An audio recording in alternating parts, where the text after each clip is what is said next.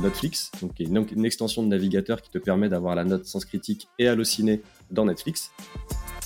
Tu as eu le, le- le climax du film euh, dès les cinq premières minutes de, de l'histoire, quoi. Donc on fait un tour de table et chacun dit ce qu'il a aimé, moins aimé, ou ce qui l'a frustré pendant les deux dernières semaines. J'ai fait du phishing sur Hotmail. Et ça, ça m'a amené, euh, ça m'a amené vraiment de, de gros soucis. Euh, ça m'a amené en fait à, à avoir les avocats de Microsoft carrément qui me contactent. Bonjour à toutes, bonjour à tous, bienvenue dans ce nouvel épisode du podcast de TechRox. Je suis Olivier Couvin, CTO de Scalo. Aujourd'hui, j'ai la joie de papoter avec Thibaut Beyer, le CTO de Sens Critique. Salut Thibaut. Salut Olivier Thibaut, est-ce que tu peux te présenter en quelques mots? Ouais, bien sûr. Donc, je suis Thibaut Bayer, 35 ans. Je suis CTO chez Sens Critique depuis à peu près deux ans. Euh, on a une petite équipe voilà, de, de 9 personnes avec euh, deux designers, quatre développeurs, un data scientist, un DevOps et donc moi-même, avec une petite fierté d'avoir une parité homme-femme, enfin pas à la tech en- entièrement, mais au design, enfin, du côté de pôle designer et pôle euh, développeur. Et puis à côté de ça, là, en ce moment, je passe des, des bonnes semaines. Je, m'entraîne en fait mon premier triathlon, donc le triathlon de Paris, euh, le M dimanche. Donc, euh, donc voilà, donc euh, je suis à bas, enfin là je tourne à peu près à 5 à 6 entraînements par semaine, donc euh, c'est sympa quoi. Peut-être tu pourras nous expliquer un peu plus tard dans, cet épisode si ça t'aide aussi dans ton quotidien de CTO qui doit être bah, du coup bien chargé et qui doit faire monter le cardio euh, à fond également. Euh, mais avant ça, est-ce que tu peux nous raconter ton parcours? Donc oui, donc euh, bah effectivement, j'ai fait un bac MRIM, donc option réseau. Donc là je faisais principalement du Cisco, etc. Donc très loin du, dev que j'ai pu faire après. J'ai fait ensuite un BTS IG que j'ai pas obtenu parce que trois jours avant l'examen mon disque dur a brûlé.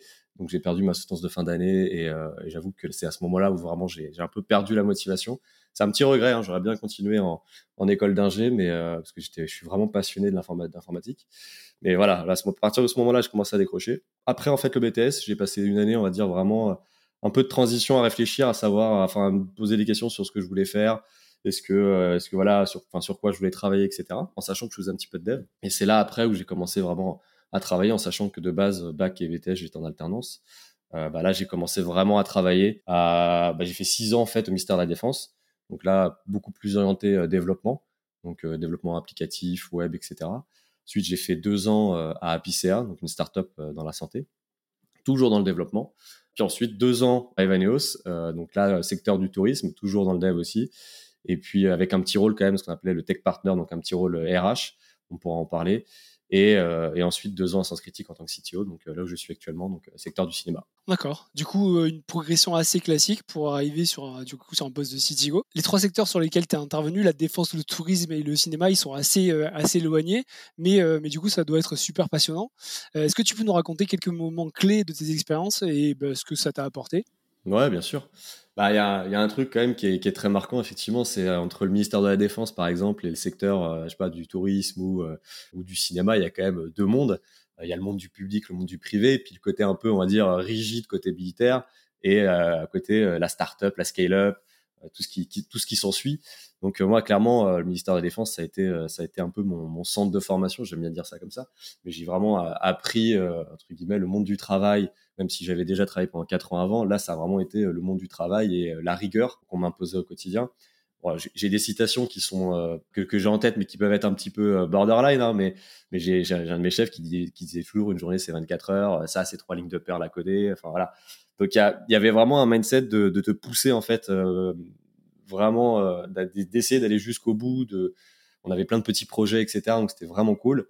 À côté de ça, il y a quand même une rigidité qui parfois peut, aussi être frustrante parce que bah, quand tu lances un projet, bah, tu as parfois envie d'aller un peu plus loin, de voilà, de, gratter un petit peu, etc. Bah là, parfois, c'était pas possible. Donc c'est aussi pour ça que je, suis- parti parce que ça reste voilà, l'administration, etc. Puis ensuite, bah, du coup, Evaneos. Euh, Evaneos, rien à voir avec du coup le ministère de la Défense. Evaneos, c'est euh, c'est une boîte vraiment 200 personnes, scale-up, grosse culture d'entreprise avec plein, plein, plein de bonnes pratiques, avec un niveau euh, du côté des techs qui était quand même très supérieur de, là où j'étais avant. Euh, donc ça m'a fait beaucoup, beaucoup, beaucoup monter en compétences, à la fois, on va dire, RH, euh, humainement et aussi tech. Donc honnêtement, hein, j'ai pas de, j'ai pas de souci à dire que, que c'est là un peu où j'ai beaucoup plus appris, on va dire, où j'ai été le plus formé, on va dire. Donc voilà, et puis il y a un petit rôle de tech partner, donc qui était en gros de gérer six développeurs, mais pas de ton équipe. Donc c'est un peu particulier. Euh, C'est pas dans toutes les boîtes qu'on a ce, système-là. Mais l'avantage, en fait, c'est que en gros, tu suis six développeurs au niveau RH, donc tu leur, les suis pas sur le quotidien sur leurs tâches, tu gères pas leur backlog ni rien. Tu vas juste gérer entre guillemets leurs soucis du quotidien, que ce soit je sais pas moi s'ils ont des problèmes par exemple si en ce moment ils sont pas en forme tu, tu voilà je sais pas ils avaient dire une connerie mais ils arrivent en retard au taf tu les sens pas motivés ou, euh, ou, ils ont juste besoin de se confier sur un sur un truc perso ou pro qui les a qui les a dérangés ben en fait t'es un peu leur interlocuteur euh, privilégié. Et c'était grave cool en fait. Ça fait un peu euh, pour certains y en a, en extrapolant un peu ça il y en a certains qui pensaient que c'était un peu le, la séance de psy. C'est pas le cas mais mais mais un peu quand même. Et c'était en vrai c'était très agréable quoi. Donc voilà, donc ça m'a pas, pas mal aidé. Puis après, bah, du coup, Sens Critique. Donc là, on peut en parler en détail, mais, euh, mais là, arrivée totalement différente parce que nouveau rôle, donc passe de CTO, nouveau secteur encore, euh, secteur du cinéma, ça se rapproche quand même beaucoup plus d'Evaneos que, que du ministère de la Défense, on va pas se cacher. Mais là, je suis arrivé vraiment dans un contexte de recréation d'équipe, etc., avec une confiance absolue en, des dirigeants en fait de la boîte. Mais ça, euh, si tu, si tu veux, on pourra en parler, on pourra en parler ensuite, quoi. Et, d'après ce que j'ai compris, tu es arrivé, tu as rejoint Sens Critique d'une manière assez peu conventionnelle. Tu pas forcément envoyé de CV, tu peux, tu peux nous raconter? Donc la petite histoire, c'est euh, que moi, du coup, j'étais en poste à, à Evanios. Pendant, bah, forcément, on a eu le Covid. Donc, euh, secteur du tourisme dans le Covid, bah, globalement, on ne faisait euh, rien. Parce que bah, on était au chômage partiel et, euh, et à un moment donné en fait ça commençait un peu à tourner de mon côté. Je commençais à me dire bon bah j'ai envie de, quand même de sortir des projets et comme j'adore la tech je faisais des petits side projects. Et j'ai fait un, side project qui s'appelait euh, Netflix donc qui une, extension de navigateur qui te permet d'avoir la note sans critique et halluciné dans Netflix. Donc c'est vraiment un petit projet que n'importe quel tech pourrait faire hein. il n'y a pas de voilà, il y a rien de particulier là-dessus. Euh, la petite différence, c'est que je ne sais pas pourquoi, mais j'avais envie vraiment euh, de, que ce soit utilisé, etc. Donc c'est un truc qui est gratuit, hein. il n'y a pas de, il a pas de mode de paiement, il n'y a pas de pub, il n'y a rien derrière. J'avais vraiment envie que ce soit utilisé. J'ai contacté Sens Critique à Allociné euh, en leur disant, bah, regardez ce que j'ai fait, ça vous intéresse, parlez-en quoi. Et euh, bah, les seuls qui ont répondu, c'est Sens Critique. Et euh, donc c'était Guillaume Boutin euh, à l'époque qui m'a dit, bah mec, c'est génial ce que tu as fait, viens, on en parle, on va se boire une bière. Et ça a commencé comme ça en fait. Donc je suis parti les voir, on a, bu une bière ensemble, j'ai sympathisé avec l'ancien CTO. Et un jour, euh, bah, l'ancien CTO part pour plein de raisons, mais globalement, burn-out, il était, euh, le job lui plaisait pas, il avait envie de changer. Enfin, il y a, tout, un contexte qui est, compliqué. Et là, du coup, euh, bah, en partant, de ce que j'ai cru comprendre, hein, il donne mon nom, il dit, bah, Thibaut, il cherchait, il cherche un poste dans ce style-là. Vous l'aviez rencontré, let's go. Guillaume avait vraiment fité, enfin, on avait bien, bien matché. Il a dit, bah, let's go, c'est maintenant, quoi. Donc, c'est comme ça que j'ai rejoint Sens Critique avec justement une extension de navigateur, ça peut paraître improbable, mais c'est le cas. Et du coup aussi tout à reconstruire, que le côté, ça c'est le côté cool, le côté moins cool, c'est que bah en fait faut tout reconstruire parce que bah faut euh, justement réussir à avoir la confiance des développeurs en place, euh, réussir à remonter une équipe, corriger ce qui va pas, etc. Je vais pas te cacher que ça n'a pas été facile, mais pour le coup on, on a vraiment vraiment bien bien bien avancé là-dessus. Aujourd'hui on a une équipe qui est solide, on a d'ailleurs globalement la même équipe euh, qu'il y a deux ans. Tout se passe tout se passe très très bien quoi. Euh, du coup, tu as eu le, le, le, climax du film euh, dès les cinq premières minutes de, de l'histoire, quoi. si je comprends bien, ouais, surtout ça, sur, sur, ton arrivée. Et si on revient juste un tout petit peu sur l'extension, Sans Critique, c'est vraiment une communauté de, de passionnés et j'ai l'impression que la gestion du changement, elle est compliquée et euh, je crois qu'il y a eu euh, une petite histoire avec euh, du coup cette extension. Tu peux, tu peux nous la raconter? Ouais, bon, il y a, y a l'extension, mais il y a pas. C'est un truc qui est très sens critique et on porte bien notre nom, hein, sens critique. On a la communauté qu'on mérite entre guillemets. mais non, non, bah en fait, il y a, y a, tout un passif aussi avec avec sens critique. Il y a eu des erreurs qui ont été faites dans le passé. Il y a eu des, des choses qui ont été qui ont été poussées, etc. Donc forcément, la communauté réagit de façon un peu différente.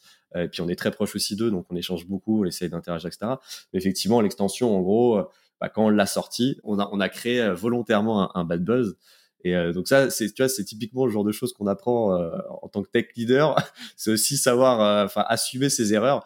Et en fait, on s'était dit voilà qu'on allait faire un article en disant que on arrêtait la note sans critique, ce qui est quand même assez improbable parce qu'on ne peut pas arrêter la note sans critique vu que c'est notre cœur de business. Qu'on allait en fait se caler sur les pratiques des plateformes de streaming, donc typiquement Netflix, etc. Et donc on allait à, la place de la note ajouter un pourcentage de, de recommandations en disant bah voilà Olivier, vous avez aimé Fight Club quand tu vas sur Interstellar, ça te dit recommandé à 83%. Ce qui pour nous, clairement, est une, aberration totale. Mais du coup, on a voulu jouer là-dessus. Et on a fait un, on a fait une com là-dessus. Et alors là, là, on s'est fait détruire par la communauté en mode, ah, si BC, vous pouvez pas faire ça.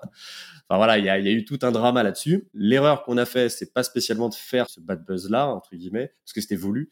Euh, l'erreur qu'on a fait, c'est qu'on l'a laissé perdurer pendant une journée et qu'on a fait l'annonce en fait de l'extension, parce que le but en fait, c'était justement d'expliquer l'inverse de dire qu'en gros, on a créé une extension, on l'a mise à jour, etc., dans le but d'intégrer un autre sens critique sur les plateformes et pas l'inverse. Et ouais, le problème, c'est qu'en en, termes de délai, on a mis, on a mis une journée en fait à, à annoncer la, le reveal, quoi alors qu'en réalité, on aurait dû attendre peut-être une heure ou deux, tant que ça prenne un peu, mais c'est tout, quoi. C'est ça arrive. On a eu le cas aussi avec, euh, avec la sortie du site web. Euh, enfin, voilà, c'est des choses qui, arrivent. Tu as évoqué un peu euh, le rôle de, de, tech leader. Si on prend une analogie cinématographique, on peut voir un leader au milieu d'un champ de bataille avec ses troupes en les emmenant sur un, sur un cheval. Est-ce que, est que pour toi, un tech leader, c'est ça, travailler au milieu de tes équipes ou en les emmenant ou, est-ce que du coup, tu, tu vois autre chose? C'est quoi pour toi un tech leader? Euh, je me vois pas comme un, comme un chevalier. mais euh, ça me fait beaucoup rire. Mais euh, non, non, je me vois pas comme un chevalier. mais par contre, oui, ce qui est sûr, c'est que pour moi, en fait, un, un leader, c'est pas. Tu sais, il y a toujours cette image un peu sur Internet, ce même, tu sais, le leader versus boss, etc. Pour moi, en fait, tu dois pas être un boss. Tu dois, en fait, tirer les gens vers le haut. Ça, c'est le truc le plus important. Il faut savoir te, remettre en question. On fait tous des erreurs. Il n'y a pas de mal à dire, bah, là, on a échoué, là, on a fait de la merde, etc. Et il n'y a pas de mal aussi à transmettre ça aux équipes, leur dire quand il y a des choses qui vont bien et aussi leur dire quand ça va pas. Le plus dur souvent, c'est de trouver les mots. Donc euh, pour ça, bah, moi je suis pas, suis pas le meilleur, loin de là, hein, mais parfois il faut être empathique et c'est pas si facile. C'est un, tout le monde va te dire, va te parler euh, d'empathie, de bienveillance, etc. Mais au quotidien, c'est vraiment un travail. C'est pas un truc qui est, qui est inné chez tout le monde. Donc, euh, donc je pense qu'il faut l'avoir en tête. Il faut se poser voilà à la place de la personne et se dire voilà comment moi si j'étais à sa place comment je verrais mon évolution etc. Ça c'est vraiment un, truc qui est important euh, en tant que tech leader. Après, ce que je pourrais dire aussi, euh, c'est euh, bah, c'est con, mais c'est vraiment savoir trancher quand il faut. Parce que parfois, les équipes, nous, ça arrive très souvent, parce qu'on est une toute petite équipe, comme je disais, on n'est même pas 10, enfin à la tech, mais ça arrive très souvent en fait que bah, parfois on est la tête dans le guidon, qu'on voit pas vraiment les tenants et les aboutissants, et c'est quand même bien fait d'avoir un, un, garant au-dessus qui te dit bah là, non, là tu fonces droit dans le mur, faut arrêter, faut que tu prennes plutôt cette voie-là et voilà, essayer de recentrer un peu les choses. Quoi. Donc pour moi, ça, c'est super important. Parfois, il y a, y a, certains réalisateurs qui, euh, bah, du coup, qui s'inspirent de leurs aînés ou alors qui se disent d'être de, tel ou tel courant en particulier. Est-ce que toi, tu as un tech leader célèbre qui t'a un peu inspiré? Ben, je vais t'avouer, je vais te décevoir, euh, Olivier, mais je, non, j'en ai pas. J'en ai pas parce qu'en fait, je suis vraiment pas fan de la starification. Du, tu sais, il y a beaucoup de tech, par exemple, qui vont te parler d'Elon Musk comme un génie. Alors je prends Elon Musk parce que c'est le le cas le plus obvious quoi. Mais non, j'ai pas j'ai pas vraiment de tech euh, qui m'inspire ou quoi. Il y a, du bon en fait sur euh, sur chez tout le monde quoi. Donc j'essaye plutôt de me dire qu'est-ce qui me plaît chez l'un, qu'est-ce qui me plaît chez l'autre et je pioche un petit peu. Mais quand on voit par exemple Elon Musk, il a sûrement du génie, mais à côté de ça, enfin il dit il dit énormément de conneries. Donc euh, moi c'est pas des profils spécialement tu vois qui me qui m'intéressent quoi. Et il y a plein de gens aussi inspirants qui sont pas connus. Et c'est ça aussi le truc. Quoi. Donc pas fan de service du tout, mais euh, peut-être que tu as un, euh, je sais pas, un, ouvrage ou une lecture de référence qui, bah, du coup, qui a, qui, a, un peu structuré ta, ta carrière? J'ai pas vraiment d'ouvrage au sens euh, littéraire pur. Par contre, j'ai une anecdote qui est rigolote, on va dire, mais c'est que si je devais te donner un ouvrage, je te dirais Windows 3.1. Pas parce que c'est le truc le plus intéressant de la Terre, loin de là. C'est juste, en fait, c'est que ça m'a permis de me, de me forger. Pour la petite histoire, Windows 3.1, moi j'ai commencé vraiment, euh, enfin tu vois, l'informatique avec les modems 56K comme plein de gens de notre âge, avec euh, bah, Windows 3.1, etc., avec Prince of Persia, enfin tout, tout, ça quoi. Enfin à l'époque, moi en fait, bah j'étais jeune donc je, je, enfin, voilà, je, je savais pas ce que je faisais avec un, ordinateur, donc je cassais tout euh, tous les week-ends. Et euh, sauf que le problème, c'est que ça posait un souci à mon père parce que bah, normalement, il faut quand même le réparer l'ordinateur. Et, euh, du coup, j'avais un cousin qui travaillait à, à, Capgemini, qui était ingénieur à Capgemini, et tout le temps, je l'appelais, je lui disais, écoute, mon ordinateur, voilà, il y a rien qui marche, machin compagnie. Et lui me donnait des commandes, mais je comprenais rien, tu vois. Et puis au bout d'un moment, il m'a fait donc ce qu'on appelle un RTFM dans dans le jargon, hein, read the fucking manual. Il m'a dit, écoute mec, c'est simple, hein, t'as un, ordinateur, euh, tu chopes le bouquin Windows 3.1 et puis tu te débrouilles quoi. Et en fait, c'est ça en fait qui a, qui a, fait. Alors je vais pas dire que Windows 3.1, le bouquin m'a donné envie de faire de l'informatique, c'est pas vraiment vrai, mais c'est con. Mais euh, pareil, la rigueur, le fait d'aller creuser dans un bouquin, etc. C'est ça un peu qui m'a qui m'a construit par la suite. On va passer aux questions rituelles du podcast concernant le rôle de tech leader. La première question, c'est est-ce que tu codes encore? Bien sûr. Euh, alors, moins forcément. Les CTO qui codent, ça dépend souvent euh, de la taille de la boîte et de, l'équipe que tu manages. Euh, moi, en l'occurrence, je code quand même euh, encore. J'aide beaucoup les équipes sur les, sur les sujets d'archi, notamment bah, quand il faut trancher, etc. Ça m'arrive un peu moins. Euh, y a, y a, en fait, je prends souvent les gros sujets quand vraiment je sens que, que l'équipe a besoin de quelqu'un pour driver un peu le truc, etc. Souvent aussi, je prends, bah, par exemple, l'extension comme on l'a reprise. Euh, bah là, du coup, je me suis mis en paire avec euh, donc Audrey, qui a, repris vraiment l'extension quand vraiment il y avait des petites, des petites galères et qu'elle avait besoin d'un coup de main. On se mettait en paire, on fait beaucoup de pair programming chez nous. Donc voilà, quand il y a vraiment des sujets en fait très ponctuels, soit des très gros sujets, soit des sujets très ponctuels où, où il y a besoin d'un coup de boost, en général, je me mets en paire directement. Et là, plus le temps passe, moins je prends de sujets parce qu'en fait, il y a, y a, aussi un truc, c'est que bah, comme je passe beaucoup de temps sur euh, du management et euh, enfin du RH euh, en général, bah souvent en fait si je prends des gros sujets tech, je vais avoir moins de temps pour les, terminer proprement, etc. Donc là, ça crée une frustration pour tout le monde. Donc je préfère en fait prendre des sujets plus courts, vraiment mettre un coup de boost et, et au moins on sort des trucs, on ship des trucs qui sont qui sont quali quoi. En dehors de ça, je fais beaucoup de side projects à côté quoi. Ok, mais donc tu arrives encore à coder, ça c'est tellement chanceux. Est-ce que tu as un outil indispensable dans, dans ton quotidien de tech leader? Euh, ouais, j'en ai un qui me vient en tête. Alors ça va faire rire, euh, si ça va faire rire les équipes s'ils si, écoutent ce, podcast. Mais c'est Notion. Notion, c'est un truc euh, que j'utilise depuis des, depuis vraiment des années maintenant. C'est un outil qui est superbe. Tu peux vraiment tout faire. Le problème, c'est que tu peux aussi vraiment tout faire. C'est euh, donc il y a, y a, beaucoup en fait d'over engineering avec euh, avec Notion. Donc parfois des, des choses simples deviennent très compliquées. Euh, et, tu vois, typiquement, ça fait vraiment partie aussi des choses importantes pour un tech leader, c'est que quand tu utilises ce type d'outil qui est vraiment pour moi genre fabuleux, tu peux même envoyer des mails si tu veux depuis Notion avec les bons plugins, les bons trucs. Tu peux vraiment automatiser tout un process. Tu peux, tu peux limite faire du CRM sur, sur Notion si tu vas vraiment trop trop loin.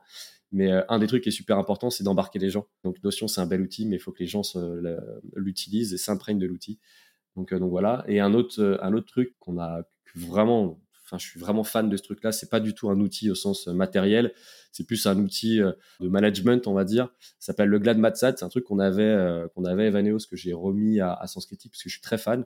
C'est un moment où, pendant ta, pendant ta rétro, donc quand tu as fait ton sprint de deux semaines, donc tu as parlé de toutes tes cartes que tu as traitées, etc. Bah là, tu vas avoir un, un, moment dédié, un temps de parole. Donc on fait un tour de table et chacun dit ce qu'il a aimé, moins aimé, ou ce qui l'a frustré pendant les deux dernières semaines. Et ça, pour moi, c'est super important. Et on l'a vu là avec, avec le reste de la boîte. Parce qu'en fait, ça permet de prendre la température de l'équipe et d'écouter bah, le ressenti des gens. Parce que parfois, il y a des gens qui se livrent plus facilement euh, bah, en one-one, parfois beaucoup plus facilement quand on est comme ça euh, tous ensemble autour de la table. Alors, c'est pas un moment. Alors, parfois, on peut. Euh, c'est déjà arrivé, par exemple. Moi, j'hésite pas à dire aux devs, par exemple, quand il y a un souci avec moi, n'hésitez pas à le mettre dans la rétro, etc. Parce que moi, j'aime bien avoir ce genre de feedback. Si on fait des erreurs, je suis, prêt à les assumer. Mais, mais c'est pas un tribunal pour autant. C'est-à-dire que c'est pas un moment où on règle nos comptes. C'est vraiment un moment où on dit ce qu'on a aimé, pas aimé à titre perso ou pro, peu importe. Euh, mais pendant ces deux dernières semaines, et ça, c'est, euh, ça, plaît quand même beaucoup, euh, beaucoup aux équipes. Et puis le dernier truc, c'est le Yoda, ce qu'on appelle le Yoda Talk chez nous. Ça, c'est un, c'est un moment de formation. on a deux heures par semaine en fait allouées à de la formation, donc allouées à de la R&D, allouées à de la veille technique, etc. pour que les devs gardent justement ce, soit toujours à niveau. Et l'idée, c'est qu'à chaque fois qu'on travaille une thématique, par exemple, je sais pas, j'ai un dev, je vais extrapoler, mais j'ai un dev qui, euh, va se mettre sur des crypto-monnaies, ben, il peut me faire une présentation Yoda et euh, il présente ça à toute l'équipe en petit comité. Hein. Il n'y a pas de micro, il n'y a pas tout ça, c'est vraiment en petit comité. Il nous fait une petite presse et l'idée, c'est de transmettre euh, ses connaissances aux autres, que ce soit sur des sujets très faciles ou des sujets beaucoup plus touchy, comme on peut avoir en data science, etc. L'idée, voilà, c'est un peu de rayonner auprès des autres. Quoi. Et ça, pareil, on est très, très fan. Et quand on a préparé le podcast, tu m'as raconté que toi, tu en avais animé euh, un de Yoda euh, de manière, euh, enfin, Yoda un peu spécial. Et c'est quoi cette histoire de serrure? Ouais, bah, ça, c'est un peu, c'est un peu mon biais, c'est que j'aime bien pousser un peu le. en gros, j'ai un ancien collègue qui, disait que j'étais un peu pas procéduré, mais j'aime bien en fait pousser le, pousser le vice jusqu'au bout. Et un jour, j'ai fait un Yoda sécurité informatique parce que je voyais que les devs en fait avaient besoin de formation un peu là-dessus. Et vu que j'en ai fait un petit peu avant, donc je me suis dit, bah, j'ai en profiter, moi ça me fait kiffer, donc je, leur fais un, Yoda sur la Sécu. Sauf que j'ai vraiment fait un Yoda sur euh, un peu pas l'historique de, de, la Sécu, mais presque, avec, une, euh, avec plein de d'explications de comment fonctionne le phishing, comment on pirate un truc, comment fonctionne. Enfin voilà, et j'ai expliqué tout ça, comment fonctionne par exemple les fraudes à la carte bancaire, tous ces trucs-là, les chèques, etc. Puis à la fin, on a terminé par un crochetage de serrure donc en physique. Donc j'avais ramené des vraies, des, des, vraies serrures et je leur ai expliqué comment faire un crochetage de serrure comme dans un film, quoi. Et, ça, typiquement, c'est con, mais en fait, c'est, tu vois, c'est de l'inspiration que j'ai pris à gauche à droite. On parle des Yoda, on parle de la rétro, on parle des crochetages de serrure, mais en fait, tout ça, ça vient de mes expériences passées. Le crochetage de serrure, ça vient de la nuit du hack, par exemple. La nuit du hack, quand tu, quand tu fais des conférences justement euh, très tech et de pentest, euh, il y a souvent un stand en fait de crochetage. Et du coup, bah, c'est des petits trucs tu vois, qu'on, qu'on reprend et qu'on met, euh, qu'on met en interne. Quoi. Ok, donc la prochaine fois que j'oublie les clés de mon appart, je peux t'appeler. Euh, ça devrait, tu pourrais, tu pourrais me sauver quoi. Ouais. Est-ce que, est-ce que tu as quelque chose que tu aimerais faire ou, bah, ou que tu fais plus, euh, faute de temps? Ouais, bah c'est, je pense que c'est un peu, un peu comme toi. Il y a la partie euh, codée, parce que bah, quand même, j'adore ça. Après, bon, forcément, on a des postes où, au bout d'un moment, tu te déconnectes de plus en plus de la tech, c'est totalement normal. Pas de la tech, mais du code. Non, bah coder, coder, en fait, il y a tellement de trucs qui arrivent en ce moment. Enfin, tu, je pense que tu, tu le sais, hein, mais tout ce qui est IA, crypto, etc. Bon, les cryptos, moi, j'étais, j'ai pas mal testé, donc je, j'ai déjà un peu plus, on va dire, de background. Mais les IA, par exemple, là, entre ChatGPT, Midjourney, etc tu as tellement de trucs qui arrivent que qu'en fait, faut aller plus loin, faut tester tu as les bases de données vectorielles. Enfin, il y a, y a, tellement plein de, enfin, plein de choses à faire dans la tech que ça, enfin, ça se termine jamais. Et oui, moi, je suis curieux de tout, donc j'ai envie de tout tester. Puis voilà, enfin, principalement coder. Puis ça, c'est un truc très perso, par contre, c'est euh, avoir plus de temps pour lire. Parce que, enfin, on a tous le temps, mais c'est juste que je donne pas assez de temps à la lecture. Et là, pas spécialement de la lecture tech, mais euh, voilà, prendre, prendre le temps de se caler avec un bon bouquin, je le fais pas assez. Et, euh, et j'aimerais bien le faire plus souvent ou euh, lire des manuels ou lire des manuels, mais ouais, Windows 3.1, c'est rapidement, enfin ça te saoule vite quand même. le BIOS, c'est pas ce qu'il y a de plus passionnant. Est-ce que tu aurais euh, un ou plusieurs conseils euh, à mettre en lumière pour bah, d'autres tech leaders? Ouais, bah, je l'ai déjà dit un peu avant, mais être à l'écoute, empathique, bienveillant, ça c'est vraiment, je pense, la, base. savoir déléguer, pas se croire en fait un surhomme, c'est le meilleur moyen en fait de, partir en burn-out. Euh, donc voilà, se, dire, bah, en fait, il y a, des tâches, il faut que je fasse confiance aux équipes, et donc je leur donne. Et moi, c'est ce que je fais. Honnêtement, je sais qu'il n'y a, aucun problème euh, quand je leur file une tâche. Euh, enfin, vraiment, je, sais que ça sera taclé. Il n'y a, pas de souci là-dessus. Pour un poste de CTO, par exemple, y a un je trouve qu'il y a un petit, un petit rôle, une double casquette. J'aime bien dire que j'ai deux équipes. J'ai l'équipe tech, qui est l'équipe à la fois que je manage, mais à la fois avec qui je travaille, parce que je me, je me mets au même niveau qu'eux, je fais les mêmes tâches qu'eux. Et puis après, il y a aussi le, il y a aussi le COMEX. Alors nous, c'est COMEX, parfois ça peut être CODIR, etc. Mais se rendre compte qu'en gros, on a une vision boîte et on a une vision tech. Et que voilà, il faut bien réussir en fait à avoir les deux visions et à faire la part des choses entre les deux. L'avantage d'un CTO, là où on l'attend, je pense, dans, l'équipe, c'est euh, justement qu'il soit le pont entre, entre la tech et, le reste de la boîte. Quoi.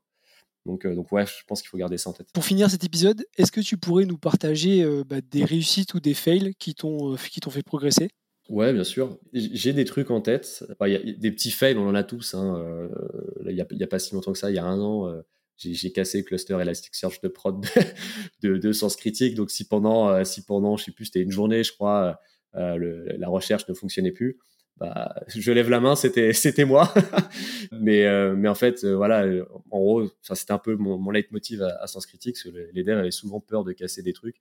Moi, j'ai toujours dit, casser, c'est pas grave tant que tu, refais, enfin tu reconstruis derrière en mieux, il n'y a pas de souci. Par contre, si tu euh, fais que des patchs à chaque fois pour relancer, la, relancer comment dire, le, programme, là, il y a un problème. Quoi. Donc là, en l'occurrence, ça a été le cas. C'était vraiment le moment en fait, de tout casser, tout refaire sur la recherche. Et on est encore en train justement d'améliorer tout ça. Après, j'ai un, un big fail. alors pour le coup, euh, personne, enfin personne, très peu de gens sont au courant de ça. Donc c'est un peu, entre guillemets, d'avant-première. Non, ça c'est vraiment mon big fail d'une vie, c'est que euh, bah, justement j'ai fait un peu de sécurité informatique et quand j'étais jeune, bah, je faisais beaucoup euh, beaucoup de merde.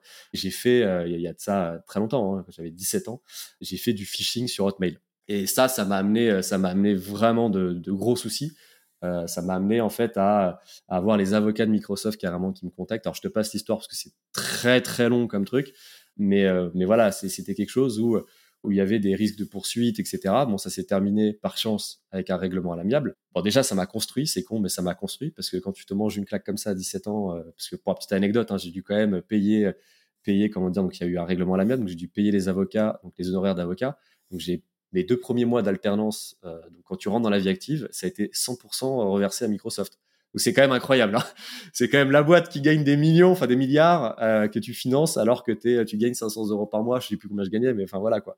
Et, donc voilà, donc ça, ça a été une claque dans ma vie, c'était une claque euh, dans la vie de mes parents. Bon après, quand il y a eu le ministère de la Défense, etc. derrière, ça a été différent parce que là, tu sens que tu passes un cap. Tout ça pour dire, voilà, c'est ça m'a ça m'a forgé et que et que justement que bah s'il y a des jeunes qui, qui nous écoutent, faire attention aussi à, à ce qu'on teste. Il y a des il y a des lois et euh, on peut s'amuser euh, dans son garage, mais parfois, bah, ça dépasse le garage et ça va un peu plus loin et c'est là que ça pue.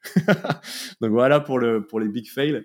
Après en réussite, bah pareil, j'ai un truc, bah déjà Netflix, hein, c'est con, mais j'en parlais, euh, l'extension de navigateur qui m'a permis quand même de, de, rencontrer Guillaume et de, rejoindre la boîte par la suite. Donc c'est vraiment bête, mais ça par rapport à ça en fait, pareil pour pour tous les devs qui se qui se disent des fois ouais side project c'est chiant, euh, j'ai pas d'utilisateur, j'ai pas ça. Euh, moi, j'ai un pote, euh, pour la petite histoire, qui suit pas mal, tu vois, d'influenceurs américains, etc. Et il avait justement un, comment dire, un mindset de, de développer en fait une, un petit side project par mois, mais vraiment un truc, tu sais, à l'arrache, quoi. Et l'idée, c'était de voir en fait si un de ces 12 projets fonctionne et ensuite de, tu vois, de, de travailler un peu dessus. Bah, moi, en fait, j'ai un peu suivi ce mindset-là. Euh, je me suis dit, bah, je, vais, je, essayer de faire ça et j'ai fait euh, Netflix et ça, entre guillemets, marché. Alors, j'ai pas eu d'utilisateur ni rien, mais derrière, en fait, euh, bah, j'ai eu une embauche, quoi, on, peut le dire. Donc, c'est des petits, des petits sujets comme ça, en fait, qui peuvent amener à, de grandes réussites. J'ai un, autre sujet, enfin, une autre idée en tête. C'est un pote qui a fait une watch face. je sais pas si tu vois ce que c'est, mais en gros, je vais résumer. C'est un fond d'écran de, de montre, quoi. Et le mec avait juste fait ça à la base pour lui. Il s'est dit, bah, voilà, je, je, développe, je développe ma, ma, petite watch face pour moi. Et, euh, et, puis, et puis voilà, puis je l'ai mis en vente. Il l'a mis en vente à 1 euro. Et puis sa montre, elle a commencé à faire 100 balles par mois, 200 balles, 500 balles, 1000 balles, 2000, 3000, 4000 comme ça. Puis il est monté, euh, voilà, très haut. et aujourd'hui, bah, il a revendu cette watch face à une boîte israélienne qui veut mettre de la publicité dessus. Et je, je, je donnerai pas le chiffre, mais c'est du 6 chiffres. Voilà. Donc euh, sur une watch face, on, on parle d'un truc d'une watch face quoi. Et donc tout ça pour dire voilà que, enfin, pour les devs qui écoutent ce, podcast, n'hésitez pas à vous lancer dans des side projects. Euh, n'ayez pas honte. Euh, c'est pas parce qu'il y a 10 users que euh, sur votre sur votre produit que c'est pas intéressant. Lancez-vous et ça se trouve un jour il y a un truc qui, aboutira quoi. Ok, donc may the side project be with you, la puissance du, du side project. C'est un peu ça. Merci Thibaut pour ce moment, c'est la fin de cet épisode. On se retrouve très bientôt avec un nouveau duo de CTO. Thibaut, je te laisse le mot de la fin. Juste merci en fait. voilà.